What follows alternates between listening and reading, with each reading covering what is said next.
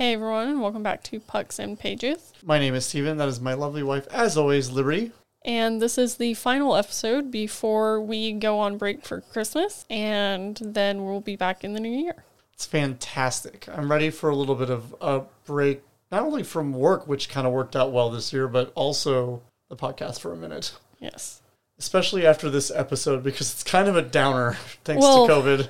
It's going to be a lot, but also it's all a lot of not great news. Yeah, I was joking with you last night that we should just compile a list of all the teams that are actively not playing games due to COVID across all the sports. And you're like, boy, that episode would be long. And I was like, yes, facts. but starting off with the NHL, of course. Uh, this week, the NHL announced on Wednesday that they are reintroducing enhanced COVID 19 restrictions starting immediately. This will require players to be tested daily again. Uh, it will also not allow road teams to leave the hotels for any reason other than medical needs. Yeah. So, hooray. Let's be honest, we should have been doing stuff like this the whole time because COVID was not over. It was never over. And now we're almost like starting over at the beginning all over again, except everyone should have known better. The reality of it is, is like, I think we got comfortable and we thought we finally understood it. And then it was like round three of mutations, here we come. And then the rest of the world was like, oh, we were not ready for this. two notes. First being, we, you and I, never got comfortable, but we as a country did, which is what's causing a lot of the problem here in the United States. I would say both countries, realistically, the US and Canada, like even Canada was finally starting to relax a little bit and now they're tightening it back down again. So just that's kind of what I expected when I started hearing about the Omicron. And the second note being that until we allow other people to produce the vaccine, because the US has a stranglehold on the patents for the vaccines. Yeah, realistically, Then- the only one outside of the U.S. is AstraZeneca, and nobody wants that shot, anyways. Right. And so until we get rid of that stranglehold we have on it, we're just going to keep getting different variants and we're going to run out of letters and have to start at the top. Right. But speaking how the uh, Canadian government's cracking back down on it, the Ontario government announced that their capacity requirements for indoor sports events will start early this past Saturday, so yesterday. December 18th. Yep. They are only allowing 50% capacity at games with proof of vaccination. And I wouldn't be surprised in the upcoming weeks we hear about uh, guaranteed negative tests. I also think that they've mandated something in Canada about also wearing masks. So you have to be vaccinated and wearing a mask to attend a game that is only at 50% capacity. And it's not like in the US where they say that and then when you walk in, you see people just immediately take them off. They are going to have people correcting people for not wearing their mask and getting them kicked out if they don't fix it. Yeah, that's definitely been one of the weirdest things because the NHL's policies on it when it comes to fans are required to wear masks unless they're eating or drinking. Obviously, it's very hard to eat with a mask on. But that being said, like people are we're definitely abusing it. Like, well, I have a beer or a soda right here, and at any time you come down to ask me about my mask, I'm just going to take a sip of my drink Right. and then continue to do so until you leave. And it's just like, okay, so you're abusing the policy 110%. Well, and we didn't even have people doing that per se at the games that we went to October and November of this year. It was just I'm not wearing a mask and no one's calling me on it, and that's just how it is. Right. And then we start talking about all the teams that are missing games now. So uh, the most recent one was as of yesterday. The Toronto Maple Leafs have had two games postponed for this weekend. The games that were meant to be played last night and tonight will be rescheduled. So the 18th and the 19th, those games are being postponed. And of course, they haven't been rescheduled yet because who the F knows what's going on. And there's such a long list of games that have to be rescheduled. It's going to be like trying to rework a season, basically, of postponed games. At this point, they have one more game before the Christmas break. So we'll see if they have A, a healthy enough roster, B, to clear COVID protocol requirements to even play in another game before the end of the Christmas break. Right.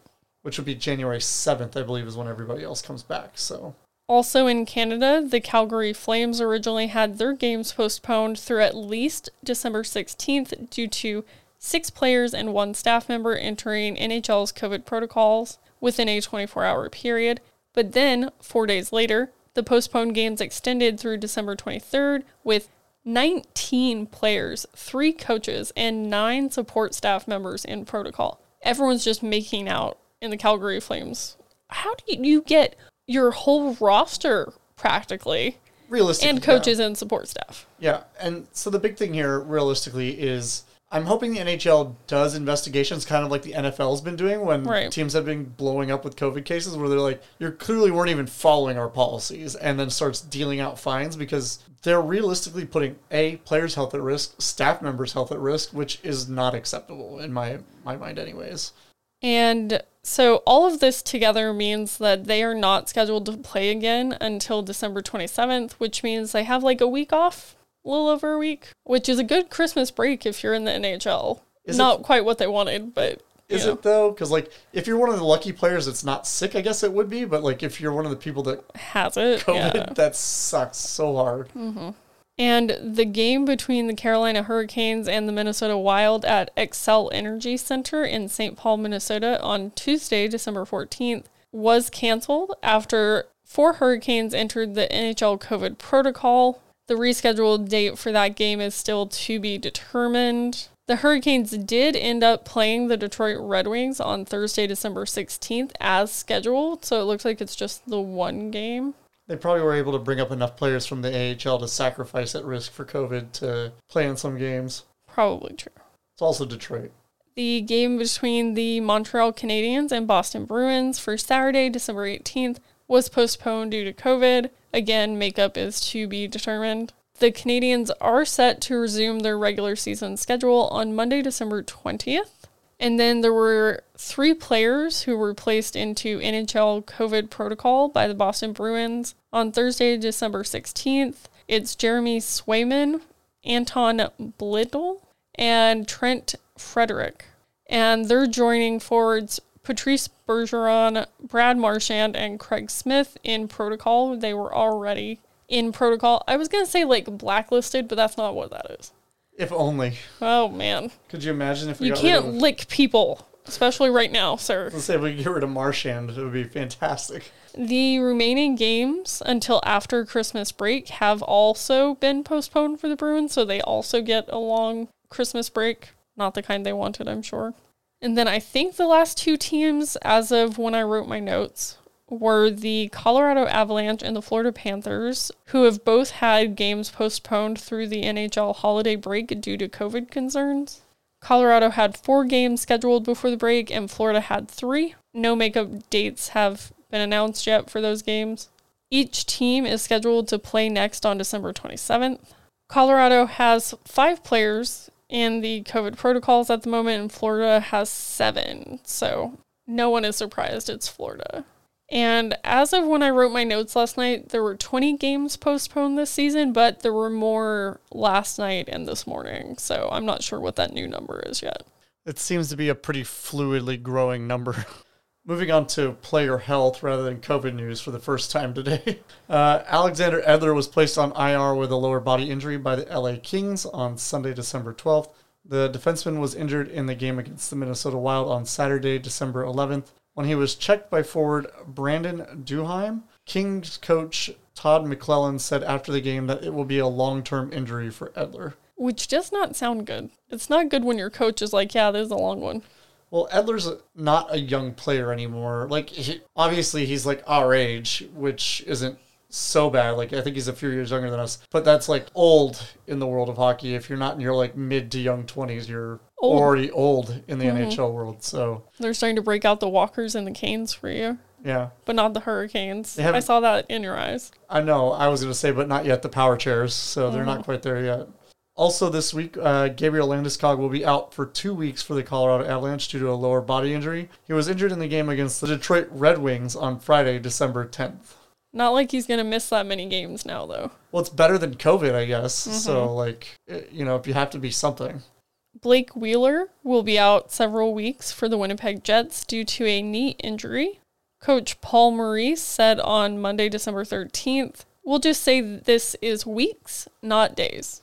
The forward was injured in the game against the Vancouver Canucks on Friday, December 10th.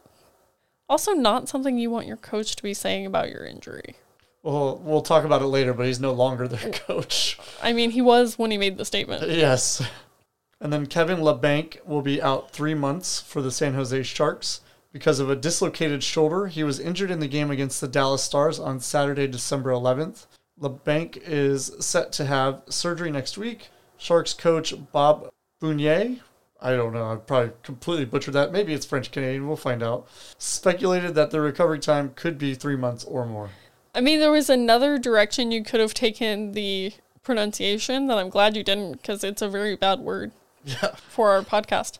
But three months sounds like a really long time for a dislocated shoulder. So I'm feeling like there's got to be a lot of damage that happened either when it happened or getting put back into place. Clean up some tendons and stuff up in there, probably.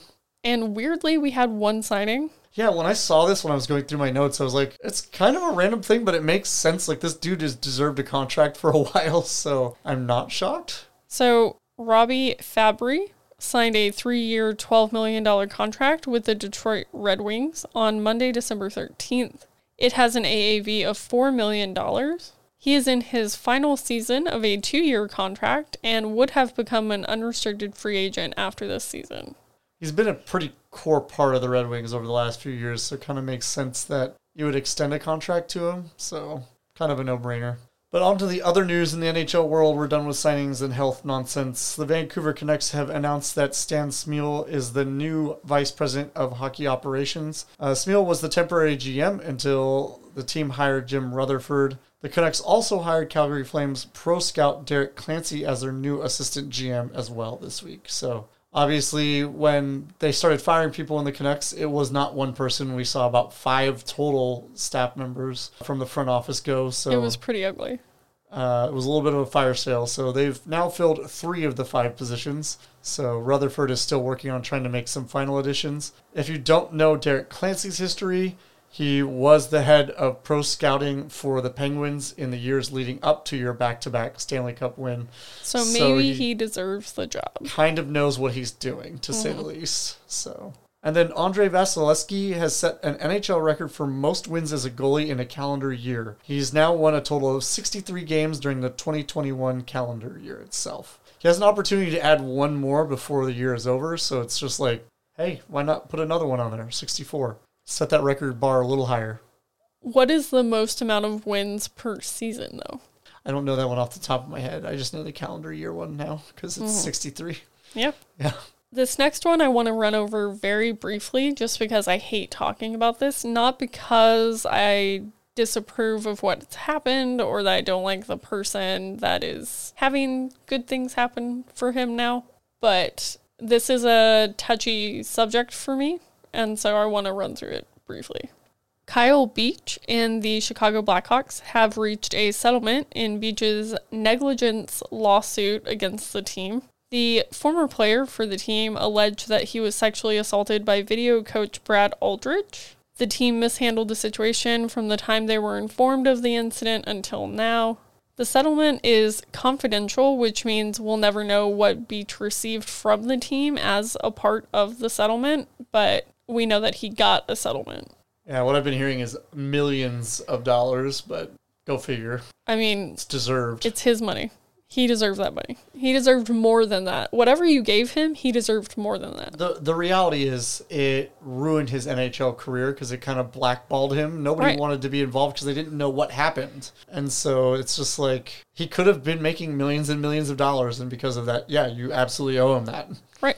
I don't disagree. I think it was the right thing to do. Finally, He deserved more than that, and he deserved to be treated better than that by the team because the Blackhawks had said as late as mid May that his allegations lacked merit because several times going over what happened, Beach has mentioned that he's got some memory lapses in the trauma.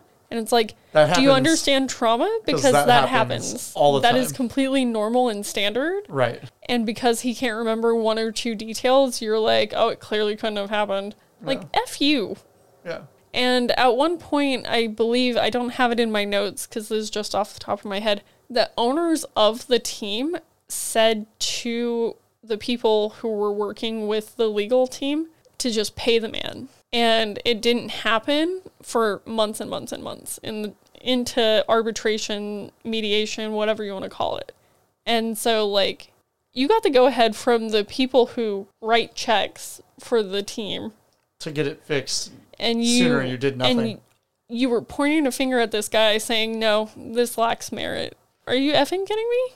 Yeah, so obviously, if the ownership was telling them to pay it off, they realized that there was something of merit. Mm-hmm. And the PR people, on the other hand, it's their job to protect the organization and the ownership. But at the same time, it's like they don't want protection. They know there's merit. That's why they want to pay him off. Right. So, like, pay him. Well, and also it looks better if you just do the thing versus like all this dragged out BS when everyone knows what happened at this point. right. Because there was an independent review that was released in October that showed how exactly the team completely mishandled the allegation. yeah. And like just everything from there on was a crap show. That's one way to say that. But like every time I think about this situation and we talk about it, I like see red. And it's hard for me to talk about, but Beach deserved better. The minor that Aldrich later went on to assault deserved better, and the fans of the organization deserve better. I agree wholeheartedly. And I know actively this week that they do have meetings set to meet with the mother and the kid if he decides to appear, which I would not if I was him. I'd be like, listen, like, it's not my responsibility for you to figure out how to fix this. Right. Like, Well, and the meeting is more about like writing him a check than Well- anything. it's better than doing nothing. Yeah. Like, and they already did the nothing before, so why would they repeat that process, I guess? So, like, I'm glad they're doing something, but, like, money doesn't solve the trauma that that kid is going to live with for the rest of his life. Like, it might make it easier for him to seek out help because he could have money to see some of the best qualified people, and in which case, A, should be settling it with a check for damages to himself and then paying for everything that he needs medical expense wise for the rest of his life Right. like anything related to what occurred should be involved with the Blackhawks going, here's the money for that. Mm-hmm. Just send us the bill. We'll pass it on, the monies. And like the Blackhawks are one of the like we talked about it I think it was last week like they have the most net worth according to Forbes like one of the top ones in the league. Yeah, they're one of the top six teams in, in the league. So, And so like you're trying to like save your team money or save face or whatever you're trying to do. No one cares. yeah. you owe these people for the rest of their lives because of what happened with him. If you had just gone to the police when the allegations came out, there's a chance that that minor never would have been assaulted. Right. I mean, I know how assault is treated in the courts, so like there's still a chance he would have gone on to assault someone later, but there is a chance that this child would have never had their life completely messed up. To clarify, to give you an idea, the Wirtz family, who owns the Blackhawks actively, is valued at $4.4 billion net worth. Mm-hmm. They had plenty of money to fix this problem. Yep. When it comes to spending money on things. And Rocky Wirtz, like he seems like a guy that cares about his fan base and other people. So it's like you ignored it. A, you can claim maybe you didn't know because you're just the owner and you're not involved in day to day things. But the reality is like something like this doesn't not make it to you. I feel like so it's like if anybody owes this kid stuff, it's your whole family. Mm-hmm. Like you should be taking care of him for the rest of his life. That's the way I see it, anyways. But on better and brighter news, Well, we're not going to go back there. yeah, No. full speed ahead to get away from it as quickly as we can. Bill Guerin of the Minnesota Wild was named GM of the United States men's ice hockey team that will compete at the 2022 Beijing Olympics on Tuesday, December 14th. Guerin replaces Stan Bowman, who stepped down on October 26th following an independent investigation of former Chicago Blackhawks player Kyle Beach's allegations of sexual assault by then video coach Brad Ulrich in the 2010 season. So I was wrong. We are going back. I was like, oh, maybe a little, a little dabble. Uh, New York Rangers GM Chris Drury was named assistant GM for the Olympic team. Those are two pretty good names for GM and assistant GM for a team. Yeah. So just hoping the NHL will let players partake. The way COVID's going right now, they might not. Well, but also quickly discussing the Olympics, there is a chance that if you go to the Olympics as a player, you're going to end up stuck in that country for weeks, if not months, because of COVID related stuff. And if you are a professional hockey player, you cannot afford to miss that many games. Right. on top of being away from your family. Correct. So I have a feeling you're going to see more NHL players drop out as the COVID situation continues to get worse. Yeah. Hopefully it gets better before it gets worse, but we all know that the reality is the reality and it will probably be worse. Mm-hmm. And this one is kind of one we dabbled into a little bit. It goes a little more into definition of like the injury. We talked a little bit about it last week. Uh, ben Bishop of the Dallas Stars obviously resigned this past past week by like Right. one day. He said it was due to a knee injury that makes typical goalie moves difficult. He goes, if I was a forward, I could be playing right now. I feel like maybe that's a little rude for assuming, but um, just with the butterfly, the torque you put on your knee, it just couldn't really get better. He last played in Game 5 of the 2020 Western Conference, second round on August 31st. He missed all of the last season after having surgery to repair a torn meniscus in his right knee on October 21st, 2020. So he's been out for a hot minute. He did play an AHL game and then was just like, nope. They lost 8 to one Mhm. They let him play through because it was a recovery game, but clearly there was no recovery. Yeah. We have an update kind of about Jason Spezza. He was suspended for kneeing Winnipeg Jets defenseman Neal Pionk in the game on December 5th and has had his six game suspension from the NHL Department of Player Safety upheld, but reduced to four games instead of six. Because of how long it took for them to come to this decision, he has already sat out the four games. And so over the weekend, he was supposed to return for the Toronto Maple Leafs, but then, of course, those games were postponed.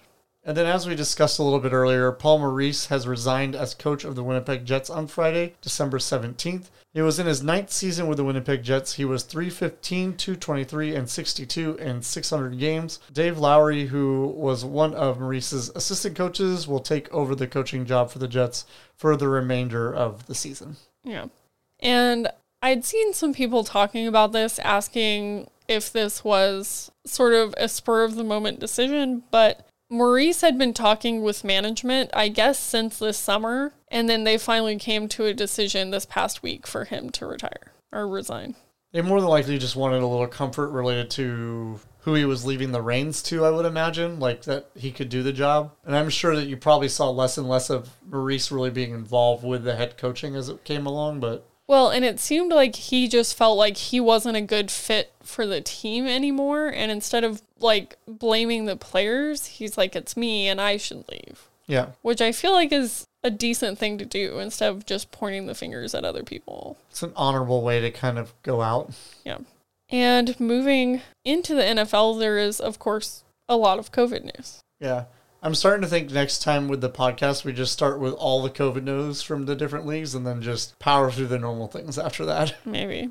Starting off, 36 NFL players, 25 of whom are on the active roster and 11 who are on the practice squads, were placed on the COVID list on Monday, December 13th as a result of positive tests. This is the largest number of additions to the list since its creation in 2020. Following the rash of positive tests, the NFL is mandating that all Tier 1 and Tier 2 personnel who are eligible must receive booster shots by December 27th. One of these 36 positives came from a Tier 3 staffer from the Washington football team who tested positive for the Omicron variant, and it is the first known case of that variant within the league. Yay, you're number one. I feel like it's not the kind of situation where you're like, comment first. like, it's You not don't one you're wanna be. excited about. And like, of course, it's the Washington football team. Who else would it be? It is the year of the Washington football team over the last year, two years roughly. It's just not been good publicity for anything going on for them. Amid this surge in cases, the NFL is altering its health and safety protocols. The league announced the changes on Thursday, December 16th. I'm going to quote the memo they sent out.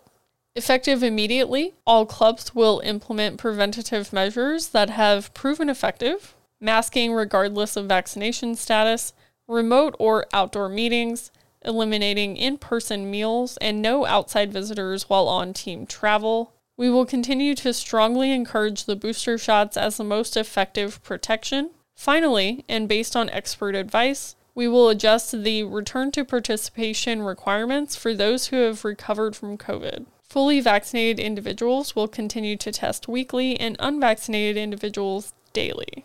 They did amend that literally within about four days of releasing it, which Yeah. is a little scary. So the said changes. Since the article, the NFL and NFL Players Association have recently agreed to end weekly testing for vaccinated players in favor of targeted testing. I target all of you. All of you need to be tested. Vaccinated players will only be tested if they are symptomatic. That is so dumb because you can give other people COVID even if you have no symptoms. Correct. This is so stupid. So that's what changed. Obviously, within that original change of the rules and updates, they are requesting that if you are in close contact with a COVID person or patient, you will still have to be tested whether you're vaccinated or not, which which is crazy to me that that wasn't in the rules. like if you're a close contact, absolutely it should be immediate. Now, a lot of teams were already doing that. So they could keep tabs on how many people were actually sick, but at the same time, like this change to targeted testing for vaccinated players It's so stupid. is, I think, risky as all get out. And I'm sure the Players Association is who pushed it, not necessarily the NFL, because the NFL is like, But they agreed to it. right, That's the problem. correct. They did change things for the better and then for the worse within one week's time.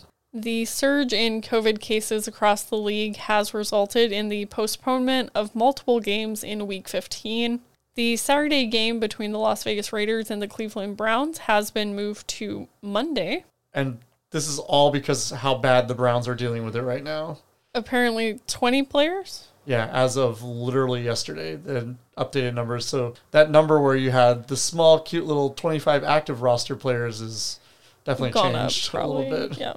And Sunday's game between the Washington football team and the Philadelphia Eagles, as well as the Seattle Seahawks game against the LA Rams, have both been moved to Tuesday. I, I don't know what a couple days is going to do for you, but maybe you'll finally have like a completed roster again. So the funny thing about this is Baker Mayfield went on a little bit of a rant. He's also one of the 20 players that tested positive for COVID 19 for the Browns. He said, What is a difference of three days going to make? You should postpone this game at least a week or postpone everybody's games for a week so we all have time to quarantine and maybe not be sick for these games. Right. And he goes, This is just another move by the NFL not caring about player health and safety. And I was like, Go off. Yeah. Baker, lay it lay it down hot on them. Jeez Louise. But the reality is it's like it makes sense. It's it's common sense at this point. So it's like It doesn't sound that common. who cares if you push the season back one extra week? Like the Super Bowl stadium's not moving. It's still in the same place. Mm-hmm. Like the playoff games haven't even been determined, so who the hell cares? Like you're not changing anything. And I just don't grasp that like, oh god, no, the fans have to come back a week later to see the game rather than the, the same day for the tickets. It's like, who cares? That's such a simple change. I just don't get it. I just I just It doesn't make any sense. No. and and you're seeing other organizations and other leagues adapting their COVID plans, and the NFL is just like, nah, we're good. Yeah. And the reality is, they're one of the worst leagues in the world right now with COVID. So it's just like, I don't know. Are you good? In non COVID player health news, the Arizona Cardinals wide receiver DeAndre Hopkins is set to have knee surgery for a torn MCL. He is expected to miss the rest of the regular season, but has a chance to return if the Cardinals advance deep enough into the playoffs, or if the season gets pushed back a week, maybe. Hopkins suffered the injury late in the game against the LA Rams on Monday, December 13th. His expected recovery time is six weeks. I was talking to a Cardinals fan the other day in the store, literally I'm sorry, about are this. you okay? well, you hate the St. Louis Cardinals, so I just assumed it was similar. I actually don't hate the St. Louis Cardinals that much. I hate the St. Louis Blues. That is a fact. But the reality of it was, he didn't even realize that Hopkins was out. And I'm like, do you follow your own team? But the reality is, it sucks because that's a huge offensive weapon for Kyler Murray. Obviously, Kyler Murray being an ex OU quarterback, we still support him. And it's sad to see that he's lost one of his better offensive pieces. But also this week, Detroit Lions tight end TJ Hockenson will be out for the rest of the season after undergoing surgery on his hand on Thursday, December 16th. Hockenson is expected to make a full recovery in time for the off-season activities. I love that you put in the notes pool parties. Pool parties? Is that not an off season activity? No, talking about off, Should be. off-season workouts and practices, but yeah, Swimming Isn't that a good workout? Sure. Pool parties. Yep, they're gonna have off-season Marco Polo tournaments. They should. Yeah, Or fish out of water. Did you ever play that as a kid? that was Marco Polo. It was an extension of it, wasn't it? Well, I mean, it's not really Marco Polo. It's a little different. Like you, you would shout "fish out of water" if you're playing Marco Polo if you thought somebody was out of the water. I think we had a couple other rules too. I don't know. Okay. But anyway, LA Chargers tight end Donald Parham has been diagnosed with a concussion this week. He stayed in the hospital overnight for observation and was discharged on Friday, December 17th. Parham suffered a concussion in the game against the Chiefs at SoFi Stadium and needed to be stretchered off the field. He is in his second season with the NFL and has appeared in all but one of LA's games this season. That's really rough when you're that young and you have that bad of a concussion. It happens even younger to players, like even at the college and high school level. So, mm-hmm. like, I feel like at a certain extent, you're just kind of used to it as a professional athlete. But hopefully, you can make it to the pros without ever having to experience one, because concussions aren't fun. Well, but you know, a lot of players go to like double digit seasons and like in your second season you have a concussion where you have to stay overnight in a hospital. Like Yeah. that's rough. This is true, And like when you get a concussion, you're more prone to getting more concussions. right? And so like this could be like a bad road for him to have to go down. Quite possibly. But in brighter news, uh, speaking of the quarterback that everybody hates to love, No, I just love to hate him. Okay. Tom Brady threw his 700th career touchdown pass. He already has the NFL career record, so it's just another, like, made it a little larger moment uh, to win their game against the Buffalo Bills this past week. He also became the NFL leader in most completions by a quarterback with his 7,143rd completed pass. Which honestly, like, if you have the most touchdowns, I'm kind of shocked you also don't have the most completions. But there's always been a good running game around him, so maybe that's why he doesn't have as many past completions. Probably.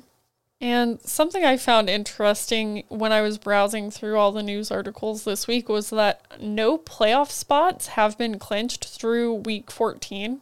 This is just the third time since the NFL moved to a 16 game season in 1978 for no teams to clinch this late in the season. And I think part of the reason is it's now moved from 16 to 17, correct? And so you have the extra game, the extra points they can pick up or whatever. So I'm thinking probably by this time next week someone will clinch. I think were the Cardinals up there to clinch this week and they lost. Yeah, the Cardinals were really close to clinching. You also have the Chargers and the Chiefs were like one game away. They both played each other, so it only counted like a half a game worth of space because like Oh, okay. they're playing each other. Um, Because things are weird, sports are weird. Yep. Um, so the reality of it is, is by next week we'll probably have teams that clinch. I would imagine.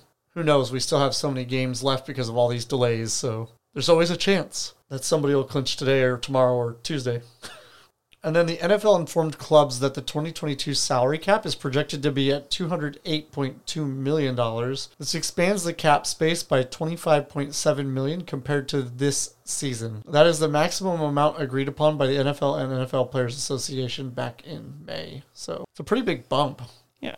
Well, from what I can tell, you know, teams were crying and crying about losing money in all sports because of COVID. But this year, 2021, they've been making that money and more back. Well, it's because people have been desperate to get back out to sporting events. Go figure. Well, and like they upped ticket prices and food prices at most stadiums or arenas. Yeah. And then on top of that, people were buying like jerseys and crap as well. Like, so I'm not surprised that there was this big of a bump because of the revenue coming in this year. Right. This week, we also found out some news about the next Super Bowl home that needed to be awarded. Is that the right way to say that? Yeah, ish. Because everyone else has been picked except for this next game, this next Super Bowl. well, the next Super Bowl's already been picked. Well, I don't mean the next. I mean the next one to be awarded or given a home. Yes, that that sounds better-ish. It still sounds like it's kind of the next year, but like I get what you mean. So, Allegiant Stadium, which is home of the Las Vegas Raiders, will be the host of the Super Bowl LVIII, which is 58, in 2024, tentative date being February 11th. So, not the next Super Bowl.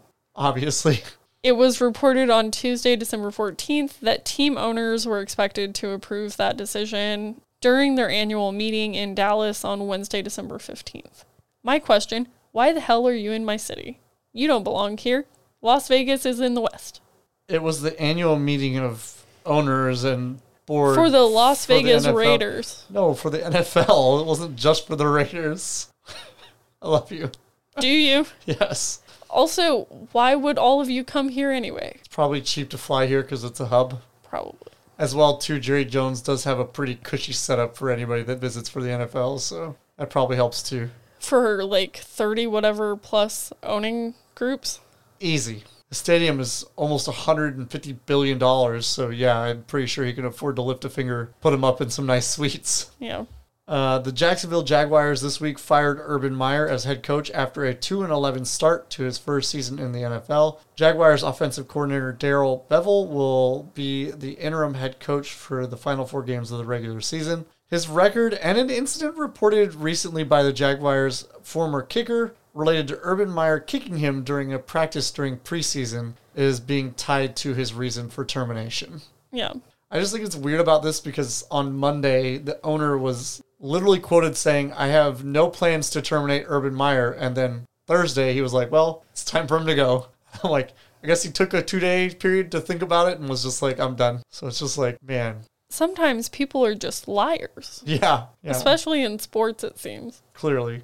And we don't really have COVID news for the MLB because A, they're in a lockout, and B, it's off season anyway. Well, the players can't actively be tested right now because of the lockout. So it's well, just, also, they can't go into the building for medical stuff, and they can't go into the building for any practices. So, they, they can do nothing but sit at home and maybe start a Twitch stream channel. they are quarantining yet again. Yeah. Uh, but in the short of the short news, when it comes to hirings, the New York Mets announced their new manager to be Buck Showalter. Showalter has kind of been a senior head coach for a long, long time for a bunch of different teams. Most recently, the Orioles. He had about a five-year stint with them. Prior to that, the Yankees. He was with Tampa Bay for a little while. So like, he's kind of the guy you hire when you're not quite sure who you want to be your head coach, but then you're like, he'll he'll be here for a few years and maybe fix a couple things. So we'll see what ends up happening. Because like the Orioles got good underneath him, like he they played well for about three of his five seasons. So That still sounds like a weird thing. Like, don't know who to hire? Hire this guy. pretty much, That's so weird. And the actual, like, even kind of important news to come out this week from the MLB, because there were a lot of minor league signings that we aren't going to discuss, but the actual news is that for the first time since the start of the MLB lockout on December 1st, the league and Players Association reportedly met on Thursday, December 16th. The two sides discussed, quote, non core economic issues, including scheduling, grievance procedures, special events, and or the drug and domestic violence policies. So I guess they were worried about knocking out all of the easy stuff in this first meeting and then the actual like financial stuff just at the next one. It looks like negotiations related to the major sticking points will not happen until the new year. Among the main issues that need to be worked out between the league and players association are revenue sharing, arbitration, and the number of years of service players must accrue before becoming free agents. I'm assuming the players want that to be a smaller number. what the players really want is a higher percentage of their product sales. It's like one of the big argument points that they're going for. And mm-hmm. Do you blame them? You're making money off of printing their name on the back of a thing that they wear for your team. Right. So like I don't I It's don't my have an issue name. with it. Yeah. I should get some of that money. Yeah. More of that money. They're Mm-hmm. getting some of it already, but more of it. And thankfully, that's all of the MLB news. I feel like it's going to be that way for probably about two months. I would imagine We'll see. It's it's a slow process, and a lot of the rumors coming out of the MLB are saying that it might not even be done by the time spring training's done. Technically, normally, so we'll see what happens. Though the is it Manfred? Yeah. Did I actually remember that the commissioner's name? Yes. Manfred. Mm-hmm. Go me! I hate this sport, and I remembered his name. Yeah. Please be proud of me. I am. I'm sorry, I don't have fireworks for you and like I mean, you should. full marching bands coming through. My like, name is Liberty. I deserve no less. Yeah. Anyway, he has been coming out to the media and saying, no, we'll definitely have this handled in time for spring training and a full season. Like, this will not be an issue. And yet, all the whisperings that I was reading about in all the articles I read were like, no, No, this isn't happening. Manfred's full of it. We'll be lucky if we get to start the regular season in time. right. We'll be lucky if we get to play the same amount of games as usual. Correct. Like I said earlier, sports are full of people who lie. Particularly commissioners of sports as well. Yeah. In the NBA, there is, of course, COVID news. Due to the surge in COVID cases across the U.S., new COVID guidelines loom for players and team staff. Beginning this past Friday, December 17th, NBA players who have not received a booster dose will be subject to game day testing. The current data from the NBA indicates that more than 60% of players have gotten their booster shots, which is great. It needs to be higher, but it's great. Yeah, it's definitely higher than pretty much any other league. So, like, it's good. I, I still am a believer that if you're playing on game day, whether you have a booster shot or not, you probably should still get like a at least a rapid test, Correct. at least minimum. So I don't know. I feel like hooray, but I feel like again, it's just kind of like we're doing Not this great enough. thing, and then we're like, oh, let's just take this little step back down. Yeah, not enough. This past week, the Chicago Bulls had two games postponed due to health and safety protocols. Uh, Detroit on December 14th, Toronto on December 16th. The team had 10 of the team's players in protocol as of Saturday morning. No makeup dates were announced. So we got three players back and we added two players yesterday in the evening time. So, like, So three steps forward and two steps back. yeah, so we're at nine players actively on protocol instead of Ten. 10. Yeah. That's good at least. it's an improvement. And they're starting players, which is important because we've we've not had them for a while. Yeah. And we kind of discussed this earlier with the NHL. Canada is reducing the fan capacity to 50% due to the new COVID variant. So that means for the Toronto Raptors, they are reducing fan capacity to 50%. This comes after new restrictions were announced by the province of Ontario. The arena will also implement an enhanced mask protocol requiring all attendees to strictly adhere to all mask wearing protocols or risk ejection from the building. Yeah, which obviously is a good Do thing. it. Do it. The thing that's got a lot of people upset at this point is COVID is still happening because no, one wears masks. everybody's upset about that, but it's the thing that's happening. No, the way that Toronto is handling the ticket refunds, like Okay. both the Maple Leafs and the Raptors have announced that they're obviously going to cater to the season ticket holders because a they're season ticket holders, Right. That's where a Um, majority of their revenue comes from right. for tickets. every single year. So, like, a lot of people have been getting emails from the organizations going, We're sorry to inform you, but we're refunding you for your tickets, which I guess is better than just not knowing what's going on. But at the same time, like, as a fan, like, if you planned like a trip to Toronto to see your team play, like, it'd be a little bit of a bummer to just get that email. Well, that actually happened to one of the hosts of the Steve Dangle podcast. His wife had planned this whole like pre Christmas or post Christmas thing that they were going to do as a date night, and they had a babysitter and they had planned like hotel and food and all this stuff. And then, like, No. here's your refund. Yeah. Hopefully, you can get your money back on everything, Everything else. Yeah. Yeah. We had a couple of injuries this week as well in the NBA. The LA Lakers' Anthony Davis injured his left knee on Friday, December 17th. He was due for an MRI on Saturday, December 18th. I think you saw the MRI results more recently than I have. Yes, they were announced last night via like a leak of information, and then the Lakers confirmed it this morning Okay. um, that the MRI came back showing an MCL sprain. Davis will be out for a minimum of four weeks and will be reevaluated after that time period. So at least he only needs rehab and not surgery. Correct. And Zion Williamson has received an injection that is meant to promote bone healing in his right foot, which he had fractured this past season. He will be limited to low impact, partial weight bearing activities for an extended period of time. He'll be reevaluated in four to six weeks when they do further imaging. Do you think they're like injecting him with the same stuff that's like the bone growth stuff that they use in Harry Potter? No. Oh, okay. But it is a blood product, I am pretty sure. Yeah. because you have your production of your red blood cells, and that ends up creating bone growth, as far as my medical understanding is, which is not like super high, but so it's a blood product of some kind, and that is supposed to help. Like it's targeted. I feel like I would just pass out if that happened, but We did have one signing this week, and the reality is there were more than than this because of everybody that has COVID in the NBA. there was only one I saw, but I wouldn't be surprised. Well, the Bulls signed four people, so Oh, okay. you definitely missed a few. I can't. I can fathom the other teams that are also dealing with it. Yeah. Probably signed some people too.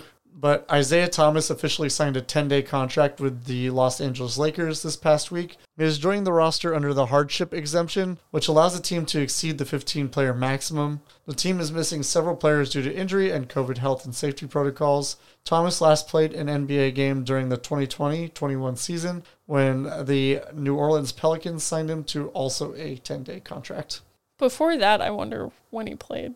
It's been a while. Well, it, like the name sounds familiar, but it like sounds familiar as in like I remember this from very many years ago. So Yeah, for the last two years, he's been playing in the G League, which is basically like the farm system for the, the, NBA. Gangster League, Yeah, mm-hmm. I don't think that's what it stands for, but the Gnome League, the Gangster Gnome League. we're gonna continue now. Okay. In other news, Steph Curry is now the league leader in career three pointers made. He finished the game against the Knicks with 2,977 three pointers for his career. That's exciting. Okay, he's made 2,977 three point shots, In or, his career, yes. or he's gotten that many points worth of three pointers. No. I mean, I don't think that's how that math would work, uh, but That many three pointers, not points for the three pointers. that's insane. Yeah. He's been in the NBA Does for a while. only shoot three pointers? Well, he, he's predominantly a shooting guard, so yes. Okay. His job is to hit more three pointers than anything. Mm-hmm. Yeah. But considering he's probably got a good another four or five years left in him in his career, he's probably going to be able to put a few more onto that tally. Do you think anyone will catch him? Ever? I don't think so.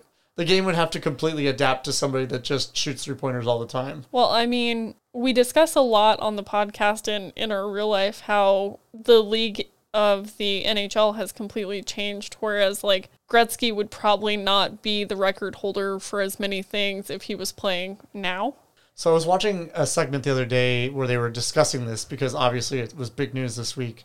It was an increase over like the last 10 years when it comes to people shooting three pointers mm-hmm. is about like 10% over what we're averaged seeing over the careers with the NBA. So it's not a crazy increase, but the fact that it is an increase over how many two point shots people are taking is is huge. Yeah. But yeah, like obviously in the earlier eras of basketball, it wasn't all about shooting three pointers. It was about taking the easiest shot you could to score a higher percentage of points. Yeah.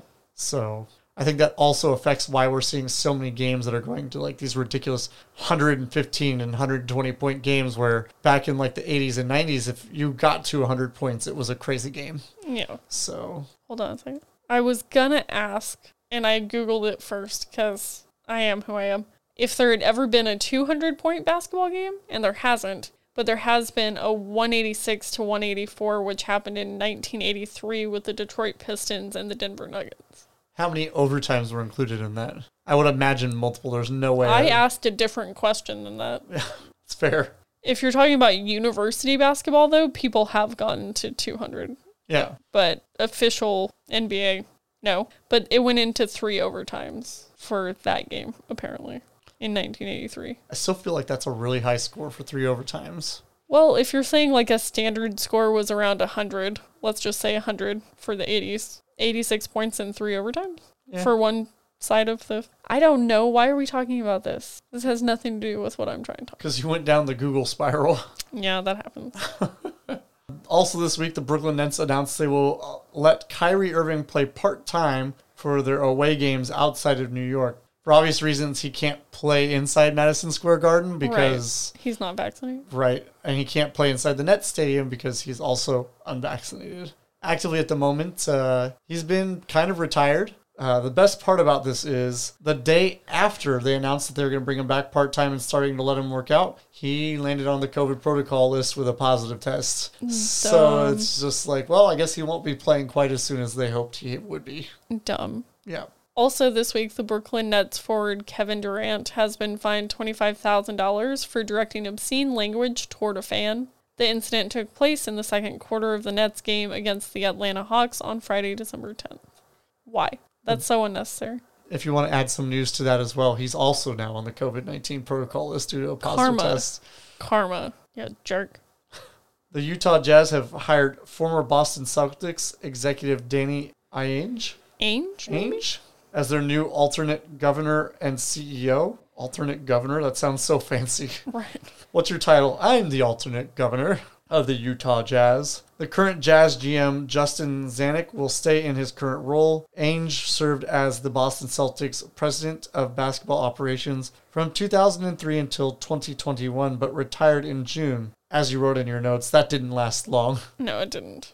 I mean, I don't understand retiring and then immediately coming back. Like, did you have a good couple months off? How was your mini retirement? You can't really judge though because your GM did the exact same thing. I can judge because I also judge him. Yeah. So I judge them all equally. Real quick MLS news because they're in the off season now. Pablo Mastroen has become the permanent manager of Real Salt Lake. You can say it however you want. Giving me that look. he was named interim manager on August 27th. Then manager Freddy Juarez had left the club to become an assistant coach with the Seattle Sounders. Mastronin? Mastroeni. Mastroni, Macaroni. Had previously been manager of the Colorado Rapids. I just I can't handle some of the attempts that you make sometimes. They're truly ridiculous. Macaroni. That wasn't a serious one. Yeah. FC Cincinnati named Pat Noonan as the manager for the team on Tuesday, December 14th. The move sees him reunited with Cincinnati GM Chris Albright. They had worked together at the Philadelphia Union for the past four years. Prior to his stint in Philadelphia, he was an assistant with the LA Galaxy from 2013 to 2016. He obviously played for some good teams. Obviously, the Philadelphia Union was one of the teams competing for the MLS Cup this year. So, like, he did something good before he left. Yeah.